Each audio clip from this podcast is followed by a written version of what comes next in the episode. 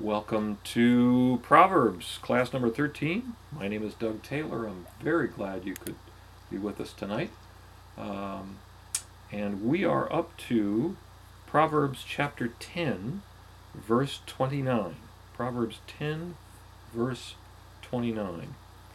And the verse reads The way of Hashem is a stronghold to the steadfastly sincere, or the innocent but ruin is it to those who do iniquity. So the way of Hashem is a stronghold to the steadfastly sincere or the innocent, but ruin is it to those who do iniquity.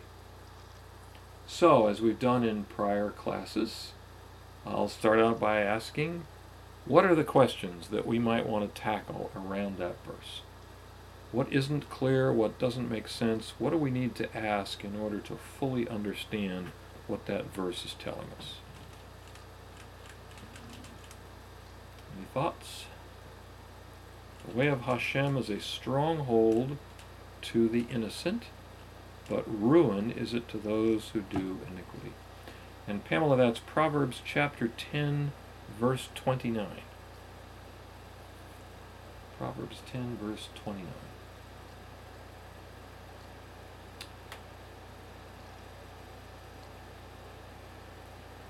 So I could suggest a couple of questions for us to consider. The verse starts out and says, the way of Hashem. We could ask, well, what does that mean? What in fact is the way of Hashem?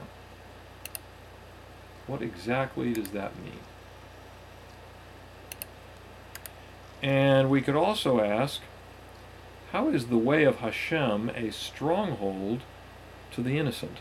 Or to the steadfastly sincere. And then, with regard to the second half, we could ask, why is the way of Hashem ruin to those who do iniquity?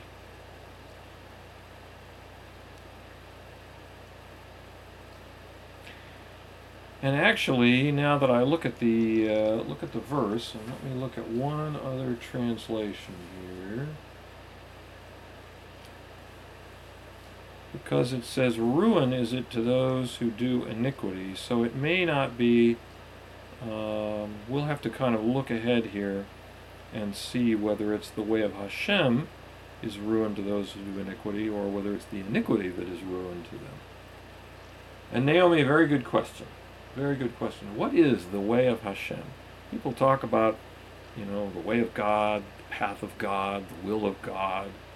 And it, and it sounds great it, you know, it sounds wonderful, and, and if we were in a like-minded group of people, we could all easily nod our head and say, mm-hmm.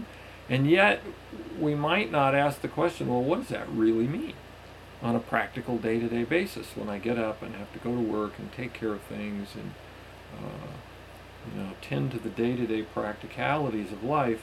What, in fact, does it mean to uh, to walk, say, in the way of Hashem? Okay. And Naomi, let me pause because it looks like you're asking a question.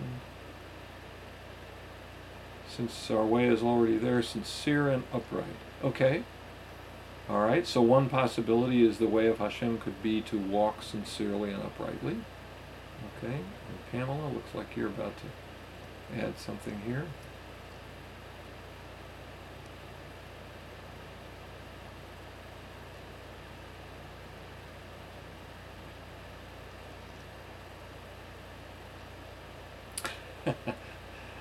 And you said, I've not yet come to ruin, so I must be in it. Well, you mean you must be in the way of Hashem since you haven't come to ruin?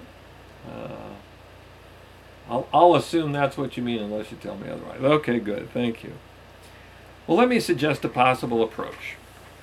I want to suggest that the way of Hashem is to use one's mind to analyze understand, and live in accordance with the laws and systems that Hashem created. Now that includes the halakhic system, that's the system of Torah laws. It would include the laws of nature, It would include understanding and living in accordance with God's systems, uh, system of justice, and so forth. In other words, we have all these systems around that God created. Some of them are physical systems, you know, the laws of nature. I mean, you don't want to be in the way of a of a typhoon or a hurricane or go swim out in a riptide, uh, as we've discussed, because the riptide's going to pull you down, unless you happen to be on a special level of God's personal providence. Uh, the riptide isn't going to really pay attention to whether you're a good guy or a bad guy. It's just going to pull you under, and that's going to be that. So we want to operate in accordance with uh, the laws of nature, uh, the system of justice that God created. There are systems with regard to people. I mean, you learn about how to, uh, if you have to deal, say, with an angry person, how do you deal with them? How do you work with them? Uh, what kinds of things do you say and not say in, in order to try to create as peaceful an environment uh, as uh, as possible? Um, so we, I, am suggesting that that the way of Hashem is very, very practical in nature, and that is to use your mind to analyze, understand, and live in accordance with those laws and systems that God created. Now, Pamela, you mentioned the halakhic system is hard to come by. I'm assuming, and tell me if I'm wrong, that what you mean there is that you don't find in society that two uh, people are, or that people themselves are generally operating in accordance with the halakhic system and and that could be true, uh, but halakha is uh, Torah law is God's commandments to mankind. So regardless of what everybody else does, I have an obligation to uh, live in accordance with those uh, myself. Um, and Naomi, you said the application of mind correctly and wisely, absolutely. Uh, so we have to know and understand how to analyze um, a, uh, a situation and do it accurately because if we don't, you know, we will make mistakes. Just like if I analyze a mathematical problem and I do the analysis wrong, I'll come up with the wrong answer. Um, Pamela, you, I, I, see. I misunderstood what you were saying. You said no, just uh, finding where the halakhic system is. Yeah, the halakhic system is is part of the Torah, both written Torah and the oral Torah, uh, and for that we need instructions from the rabbis because uh, the Jewish people were given the Torah and are the keepers of that, and Torah scholarship resides with uh, the Torah scholars uh, who, are, who Jewish. There are, um, you know, out there Noahide uh, Torah scholars in varying degrees, but I'm not aware of any non-Jewish person who has mastered Torah and Talmud. Uh, I believe the masters of that are all within uh, within the Jewish nation. Um, shalom, Kathleen. Great to have you with us. Um, so we have to go to the rabbis to find out about the halakhic system, to uh, understand what that's about, and uh, learn what those laws are. That's where we get uh, the seven Noahide laws, and then the various laws that fall out from that. So again, and uh, Kathleen, we are on Proverbs 10, chapter, sorry, chapter 10, verse 29. Um, so again, I'll suggest that the way of Hashem is to use one's mind to analyze, understand, and live in accordance with the laws and systems that Hashem created. So if that were the case, then what would an innocent one be? Well, if someone is innocent, then that suggests that they haven't sinned or they, they have not missed the mark, but have instead walked in the ways of Hashem and followed his systems. Okay, and that gets to the other definition or the other translation of steadfastly sincere. The, the first part of the verse reading, the way of Hashem is a stronghold to the steadfastly sincere or the innocent. Now, if they've walked in the ways of Hashem and followed his systems, that includes Torah law. And it also indicates the person is living in accordance with reality. His mind sees clearly and he operates uh, in accordance with that reality. So now we could ask okay, if that's what the way of Hashem is, why is it a stronghold for him? Why do you think that following that way would be a stronghold for one who does that? Any thoughts?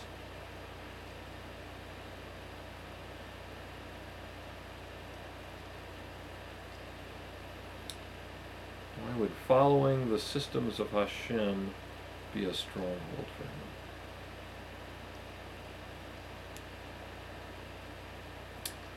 Okay, Pamela, Hashem is safe, yes.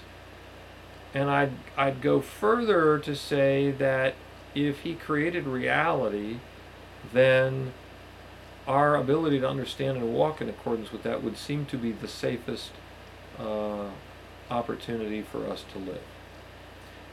And Kathleen, yes, you, it is a code of ethics, uh, but I'm trying to get to the point of why it would be a stronghold for the one who actually follows that system.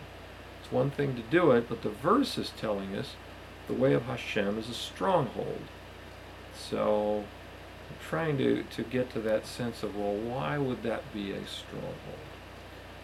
And I'm going to suggest that, well, let me pause because I see a couple folks typing things now.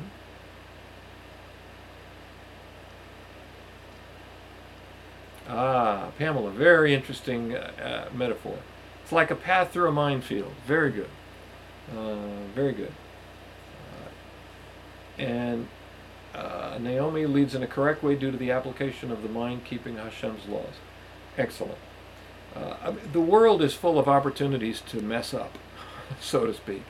I mean, there are all kinds of mistakes we can make on, on a daily basis with other people. We could make a mistake of you know, uh, going out and uh, swimming in the wrong place, and uh, we could make the mistake of going out in the sunshine when we haven't conditioned our skin for that at the beginning of the summer, and we get a terrible sunburn, all kinds of things.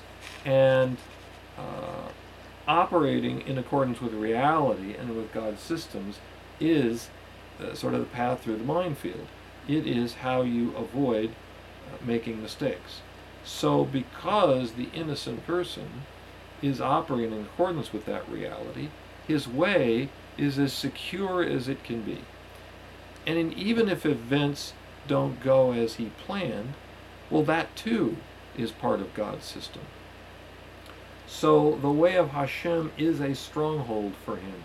He works out plans and strategies based on the best information that he has at a given point in time and then he realizes that in fact he has done everything he can do.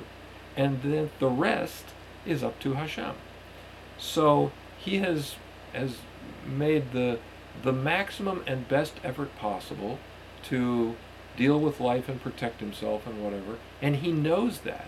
And so that gives him his sense of security and he knows that all the rest of it is in the hands of Hashem. When you've done everything you can do, uh, and uh, then uh, you know there are other factors outside of your control. You can take a lot of comfort in that because uh, you've done all that is within your power to do, and there's nothing else you can do. And events will turn out however they turn out, and however they turn out is going to be part of God's system um, as well. So this protects him in the sense that he has nothing to fear except maintaining his fear of Hashem. That is, his fear of consequences. He recognizes consequences, plans his life taking consequences into account, makes decisions on the basis of consequences, and then he can sleep well at night. Uh, the fact that he's operating within the world as God intended a man to operate, that is his stronghold that knowledge that he's doing exactly what Hashem wants him to be doing. That is his stronghold. Okay? Any questions on that so far?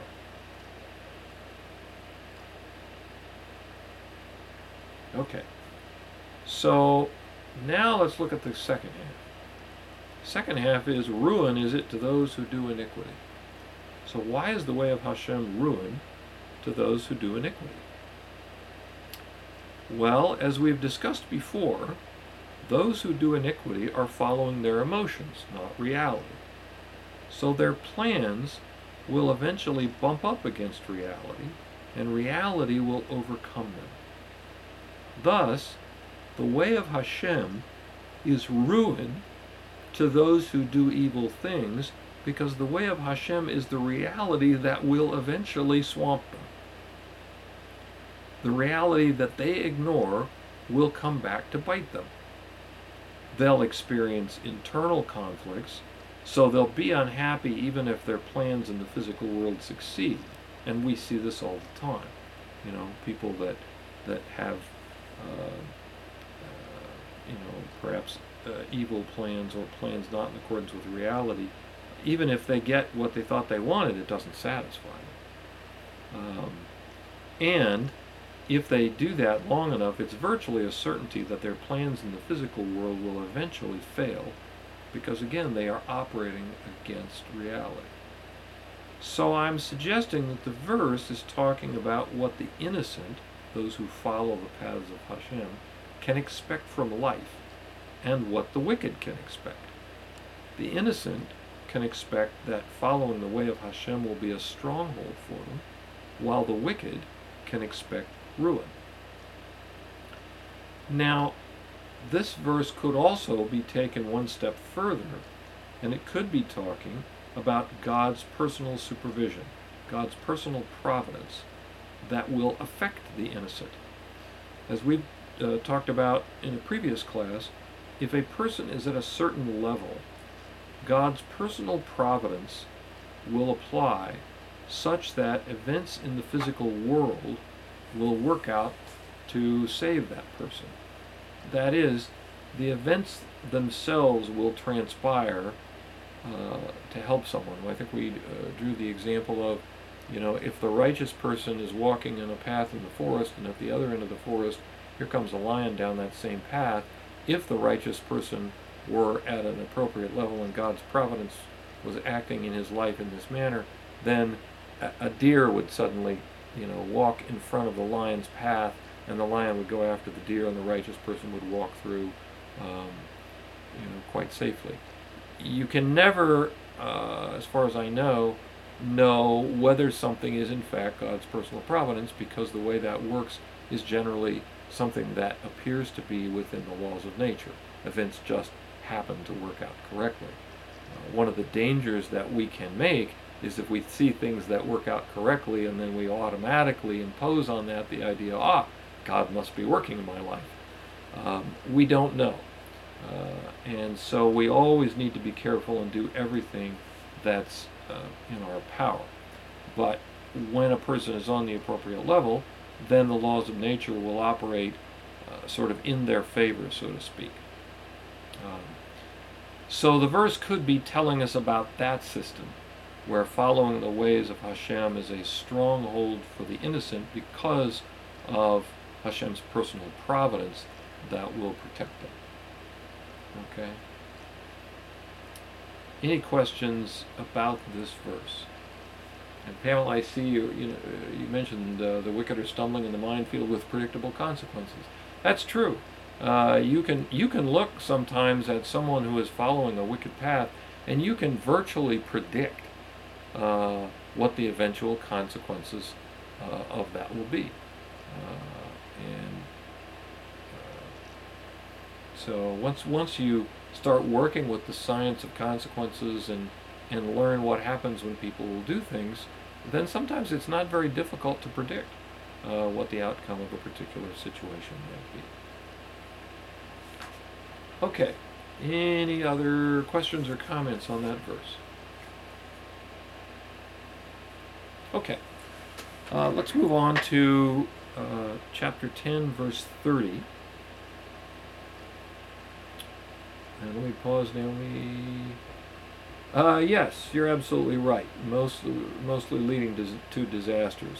Uh, the wicked are pretty well set up for disasters uh, because they're operating uh, within their emotions and, and outside of reality. Um, then that's something that, that eventually uh, causes them to make mistakes, uh, and the mistakes will can ultimately be very harmful. Uh, megalomania is a, uh, uh, I guess you could say, an affliction like that, where we see that people get so caught up in thinking that they're so full of themselves and think they're so invincible that they start taking greater and greater uh, chances and they make more and more mistakes because they are so convinced they're invincible, uh, and then ultimately their destruction happens. Uh, as we've quoted in, in previous classes, Hitler was a grand example of that. So, yes, disasters definitely come about.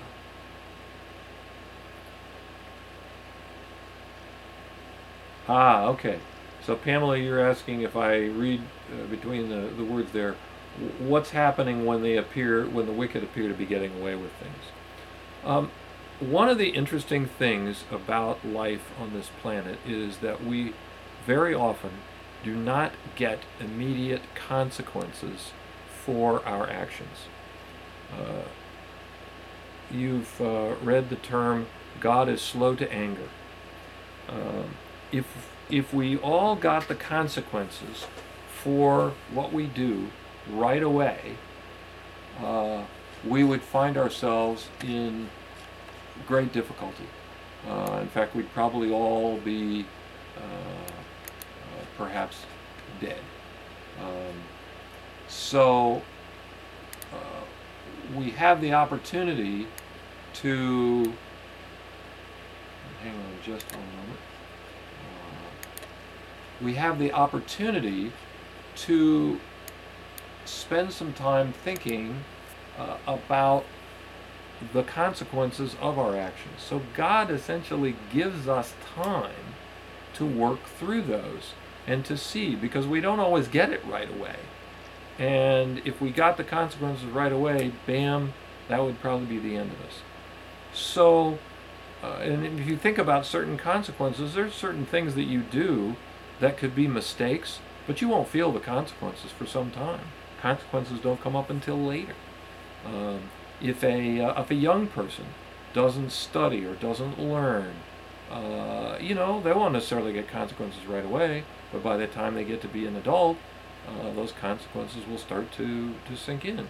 If a person sits around on a couch all day, and, you know, and eats uh, jelly-filled donuts and drinks beer, um, and watches television, uh, they won't get a lot of immediate consequences for that. But over time, they will, in terms of their ability uh, to use their brain effectively, uh, you know, and be, maybe be able to, to think as fast as someone else.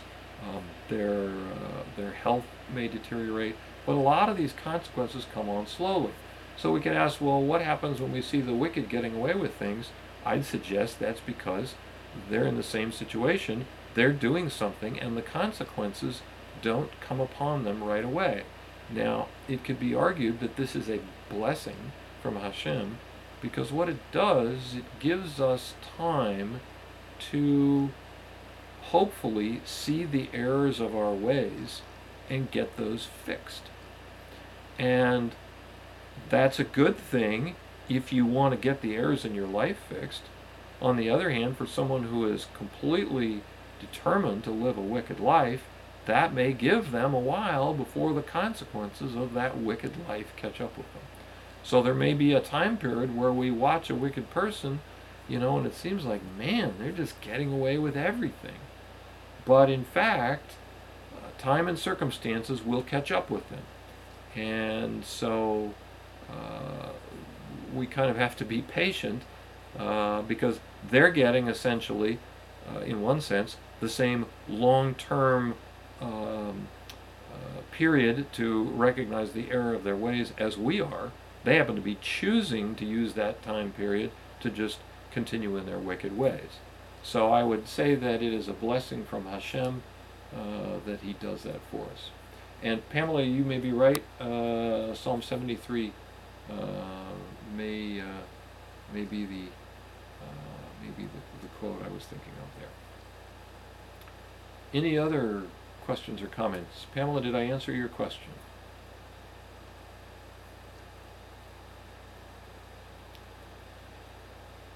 Okay, good. And you mentioned, thanks, uh, what is happening to Israel is a lesson in faith. Yeah, what is happening to Israel is a complex thing, and I don't pretend to, uh, I, I, can't claim uh, to be an expert on that. There are a lot of dynamics going on there, um, but uh, I, I, that would be a whole separate class, I think, for us to get into uh, into what's going on uh, to Israel today and, and what the uh, causes are and, uh, and the consequences of that. So, okay. Any other comments or questions before we move on? Okay. So we are now up to Proverbs chapter 10, verse 30. And the verse reads A righteous person shall never falter or not collapse forever, but the wicked shall not dwell in the land. And in this case, uh, in the sense of it is that they've interpreted the word tranquilly in there. The wicked will not shall not dwell tranquilly, uh, which I would interpret almost to be synonymous with peacefully uh, in the land. So a righteous person shall never falter, but the wicked shall not dwell tranquilly in the land. Now, in this case, the Rabbeinu Yonah connects this verse with the last one. Uh, our, our last verse said, The righteous won't falter because Hashem will be their stronghold uh, at the time of um, their misfortune.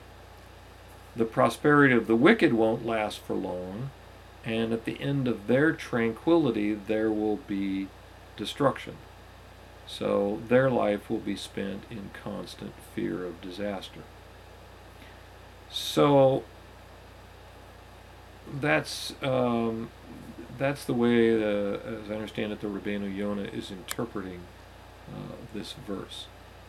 Now, based on the interpretation of the wording um, that the righteous shall not collapse forever, uh, I'd suggest to you that we see that there is um, no guarantee that the righteous won't have difficulties or challenges. Things don't always go their way, um, but they won't collapse completely. Uh, referring back to our previous verse, Hashem will be their stronghold uh, in times of difficulty.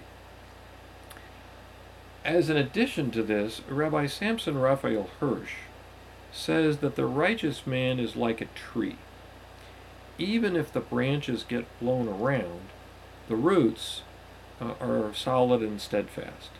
So, despite all the storms of life that men encounter, the righteous will remain firm because they're anchored by their strong roots. You all know about trees and root systems, and you know the deeper the roots, the stronger the tree will be able to withstand a storm. In the meantime, the wicked even though they experience uh, temporary success, and I would say success with quotes around it, they have no peace because they're in constant fear that things may not go their way. So the verse says that they will not dwell in the land. And, and based on our interpretation, dwell means dwell tranquilly, with tranquility. So even though they might be there physically, they won't really be dwelling in the sense that a man was meant to dwell, you know, with peace and tranquility. Um, be, but because they're operating on the basis of evil, they'll be in constant turmoil, and so they won't be dwelling tranquilly. So we've got a righteous person who will not falter or collapse forever because Hashem is going to be his stronghold. But the wicked even if they have physical success, are not going to dwell tranquilly in the land because they're always in fear of disaster and they will not be able to really enjoy what they have because they're not in line with the true reality uh, uh, as uh, Hashem is sharing with us in the Torah. Does that make sense? And are there any questions on either of these two verses?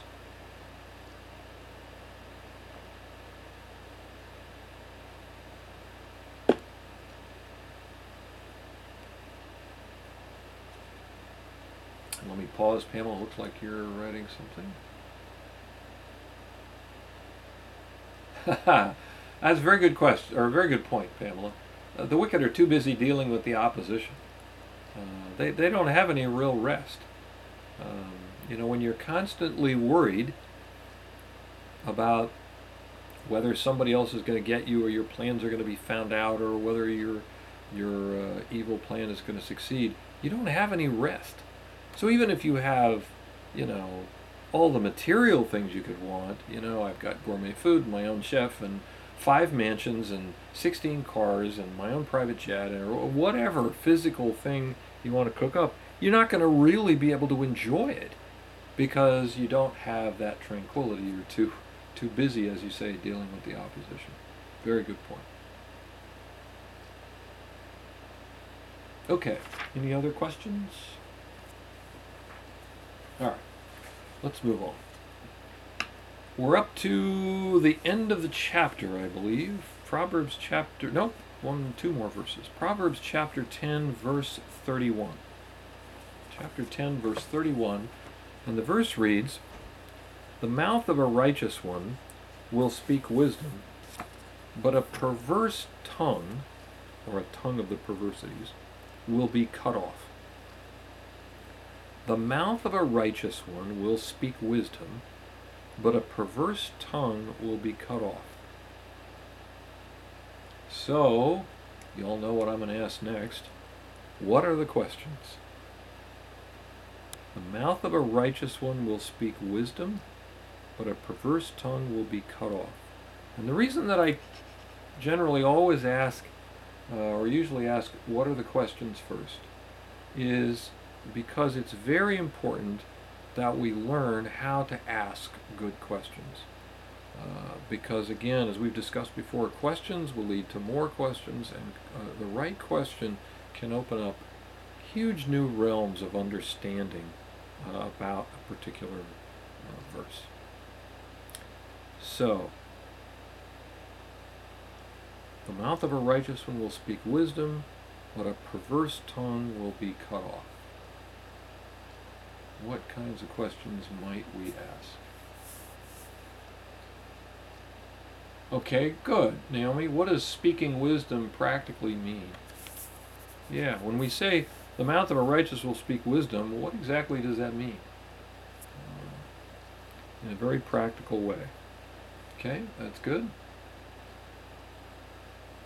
And Pamela, let me pause. Looks like you're writing something.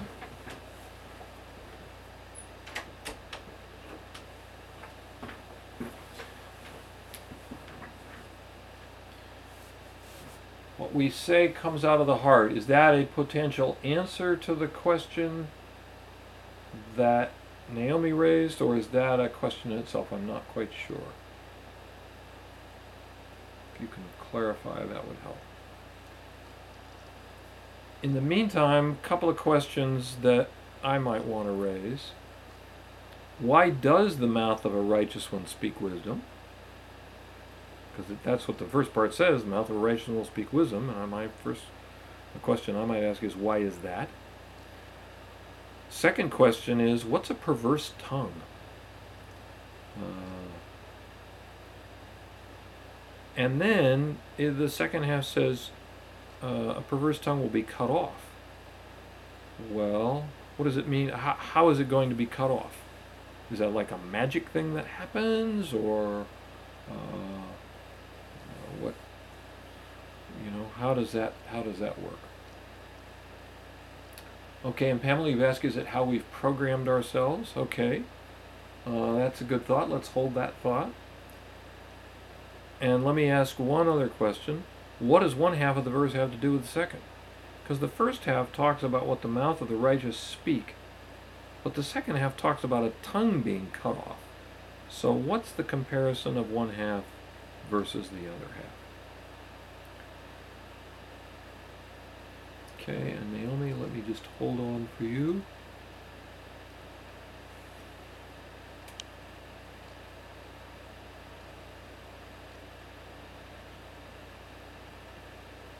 Okay, what's perverse tongue and how can it be cut? This is how it is shut. Okay. All right. Good question. Let's see if we can explore that a little bit. First thing I'd like to do is I'd like to read you from a little section from the Judaica Press commentary that is a summary of two commentators on this on the first half of this section. And so that we can get an idea of the mouth of the righteous when speaking wisdom, because I thought that the commentators drew a beautiful analogy uh, in this. And this is what it reads, and I'm reading from uh, the Book of Proverbs Judaica Press edition. It says, In this verse, King Solomon teaches us that the righteous and the wicked are opposites. The speech of the righteous is the fruit of wisdom, while the speech of the wicked is the opposite of this. In Psalms 1 3, the righteous man is compared to a tree. And the verse reads, And he shall be as a tree planted by rivulets of water, which gives out its fruit in its season, and its leaf shall not wither. Unquote. The purpose of the leaf is to protect the fruit from the sun with its shade, but the fruit is the primary product of the tree. So is it with the righteous. He has a leaf and a fruit. The leaf is his speech concerning mundane matters, his reproof, and his stories. This speech has great use, just as the leaf that protects the fruit has great use. For this reason, the rabbis expounded on this verse, and his leaf shall not wither, to mean that the mundane speech of Torah scholars requires study, even the mundane speech. The fruit is his speech in Torah matters and in wisdom. Solomon's verse means that the mouth of the righteous is the fruit of wisdom. The righteous man is so accustomed to speaking Torah and wisdom that it becomes second nature as it is the nature of a tree to produce fruit, the primary product of the tree. Okay?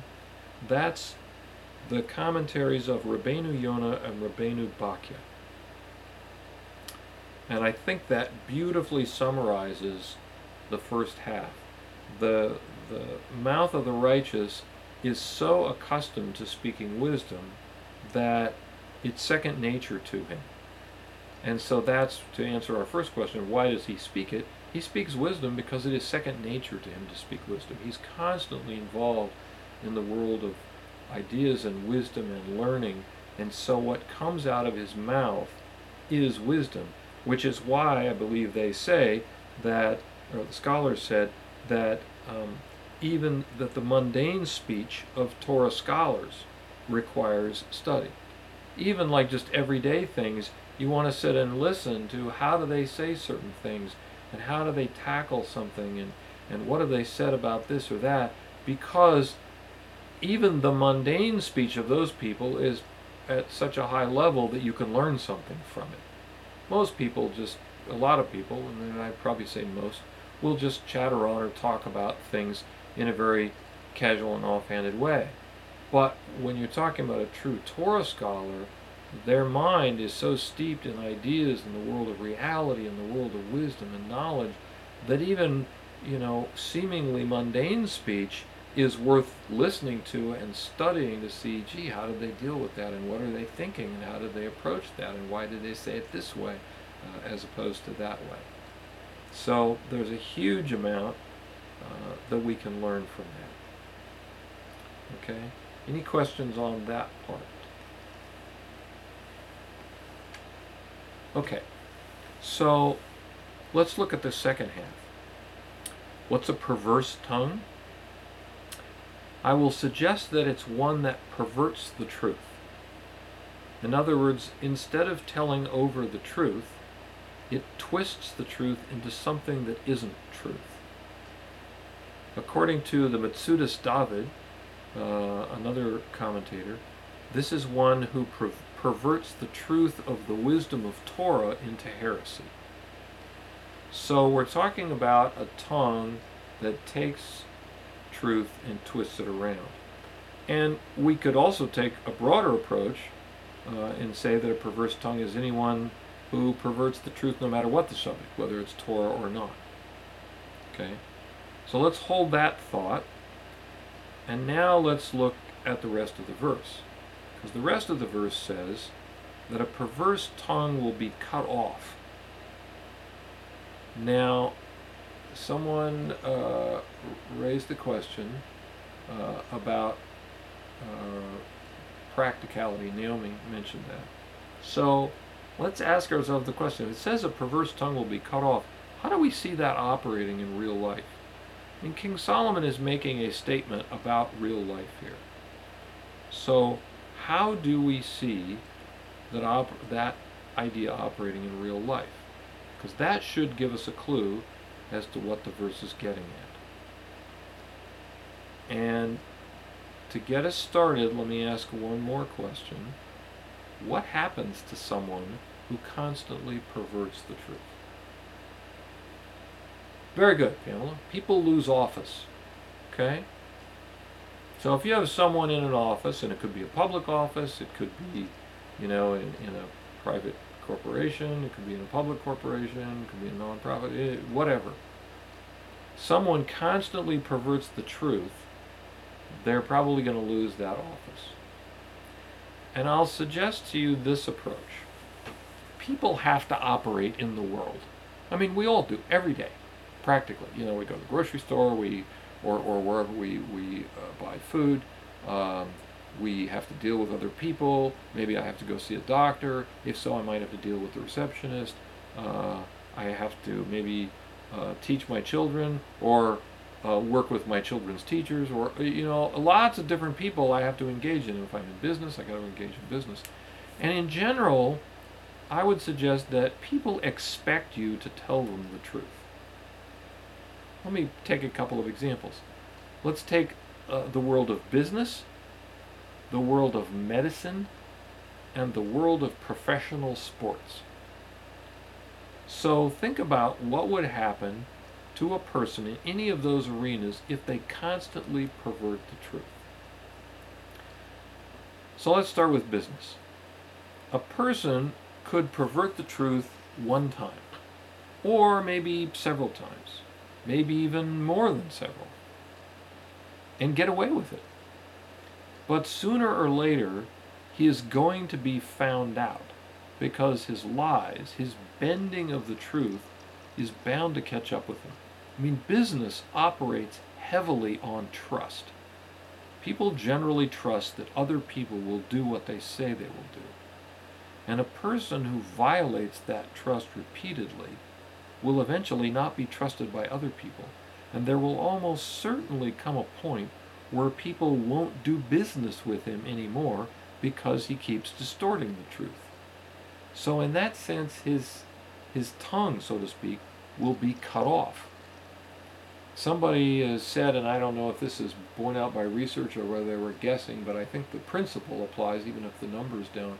Something like, uh, for every one, if you run a business, for every one person uh, that uh, you know tells you that they don't like something, uh, the other uh, people that don't like it are going and telling ten of their friends they don't like you.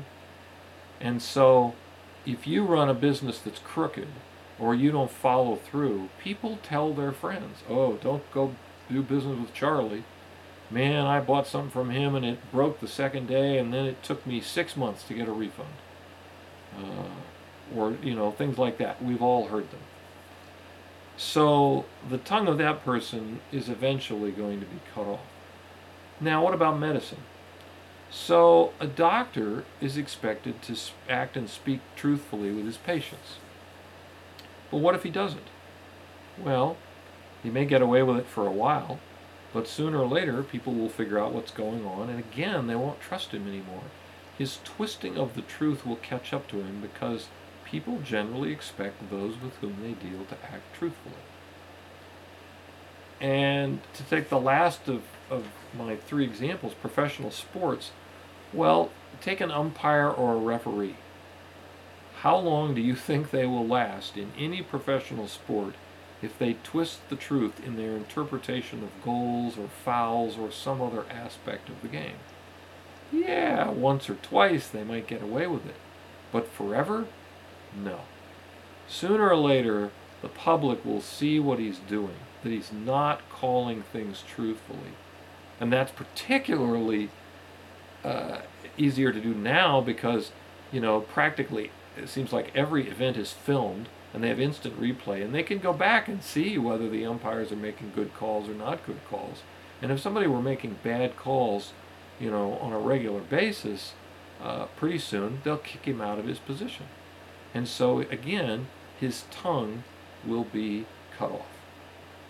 So we see that this operates in the real world. The mouth of the righteous will produce wisdom, but a perverse tongue will eventually be cut off. Okay? Does this make sense? And are there any questions on this verse?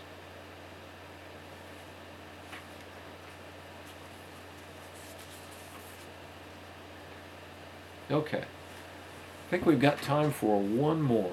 Well, let's wrap up the chapter. Proverbs chapter 10, verse 32. The lips of a righteous one know how to please or appease, but the mouth of the wicked knows perversities or how to distort. The lips of a righteous one know how to please or appease, but the mouth of the wicked knows perversities or how to distort. So, again, what are the questions? What are the questions before us?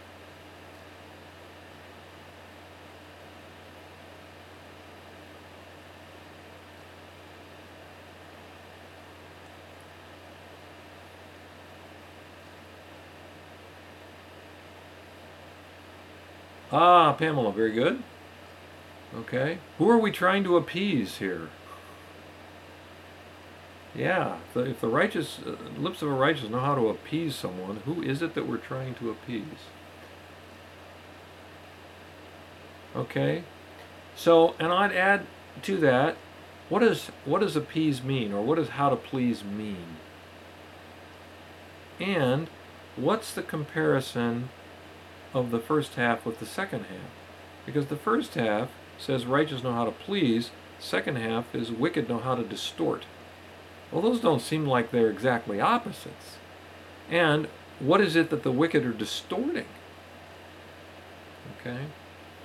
And Naomi, I know you were trying to write something looked like you lost connection, but I'm glad you're back. So let me pause a minute so you can get your uh, questions out here. And Pamela, I'm not sure what that last posting means. Maybe you can expand on that.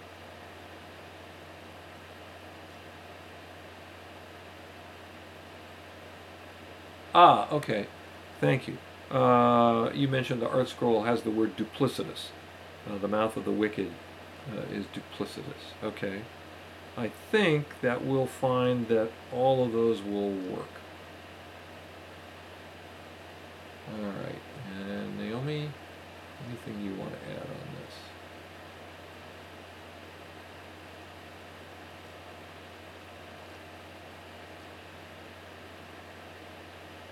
By the way, for those of you that have more than one person at your computer, and uh, if uh, I keep referring to a single name, that's because only a single name shows up in my dialog box. So if someone else is typing the questions, I apologize that I'm not calling you by your uh, uh your correct name.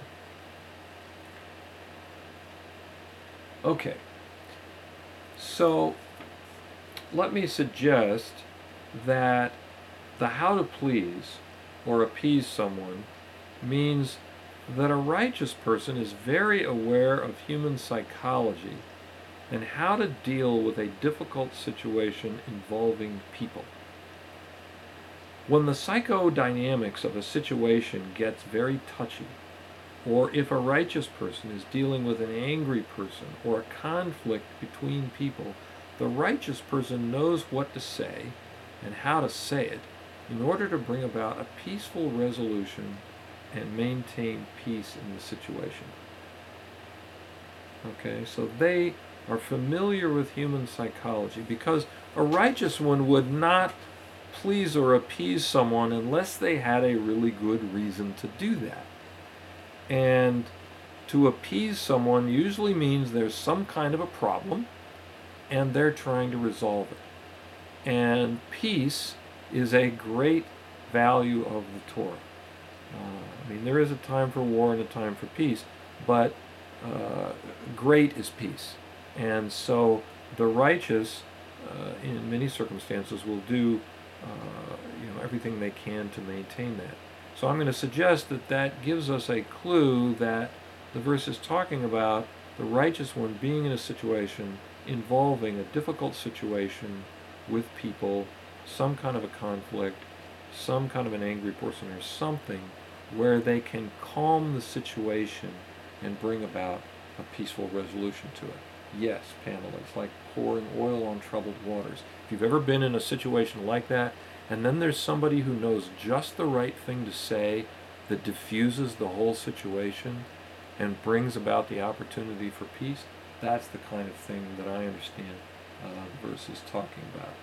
Um, and uh, Naomi, you wrote uh, that in your translation it's written, the lips of a righteous knows what is acceptable.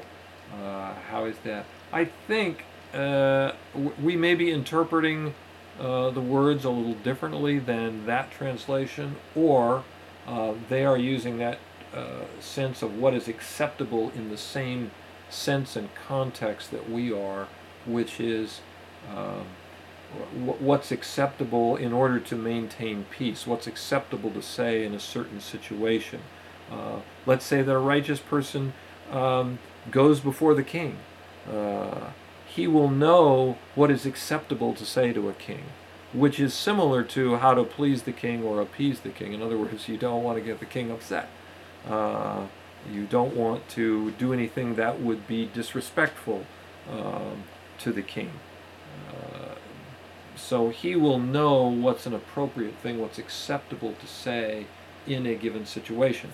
Uh, some people think that you know they should always tell what's exactly what, what's on their mind. Well, I'd suggest that that's not necessarily always a wise choice. Uh, there are times when uh, you run into a person, uh, for example, if a person is really, really angry, um, then that's not the time to try to tell them what they're doing wrong. Uh, in fact, I believe it's ethics of the fathers that indicates, you know, you leave a person alone in their anger and let them get over it first. Let some time go by. Then go back to them and approach them and say, okay, here's an idea for uh, how to do that. So, uh, thanks, Naomi. Uh, so the pleasing and, and uh, is not a pleasing like what we would call brown nosing, where a person just says false flattery in order to get on the good side of somebody else. This is talking about truly understanding the psychological needs of the other person or the other people involved and skillfully developing uh, words and a message to meet those needs and avoid clashes. Um, it, it, reminds me of a sign that uh, hung in a Taekwondo dojo where I once trained, and the sign read, The martial artist's highest goal is the peaceful resolution of conflict. The righteous use their understanding of human nature to analyze difficult human relations interactions and resolve them. So in this case, the who is on who's being pleased or appeased is whoever the righteous one is dealing with. Now, interestingly, the Vilna Gaon applies this specifically to a situation where a righteous person has wronged someone and is going to ask forgiveness the righteous person knows, and this is kind of, a, I guess you could say, a subset of the approach that we're taking. The righteous person in that case knows how to appease the person. He regrets what he did. He's able to apologize so sincerely uh, that he's forgiven immediately. By contrast, the wicked, well, they know how to distort things. That is, their solution to a problem or a conflict is not facilitating peace, but to twist the truth uh, as we discussed in the previous verse, that they don't result in appeasing the other party in a conflict or in resolving conflict between parties because their goal isn't either of those. Their goal is only to further their evil ends. Uh, so they know how to distort things uh, and that's what we're, the, I understand the verse is referring to when it says perversities, uh, in order to try to further their end. Um, so, in the Vilna Gaon's interpretation, when the wicked person goes to appease someone who has wronged, he'll only speak lies and insincerities. So, while the righteous one knows how to please or appease a difficult person, the wicked knows how to distort the truth, which almost certainly will not achieve a lasting peace or a resolution of the conflict, if there is one. Okay, any questions on that verse? Okay, we'll wrap it up here.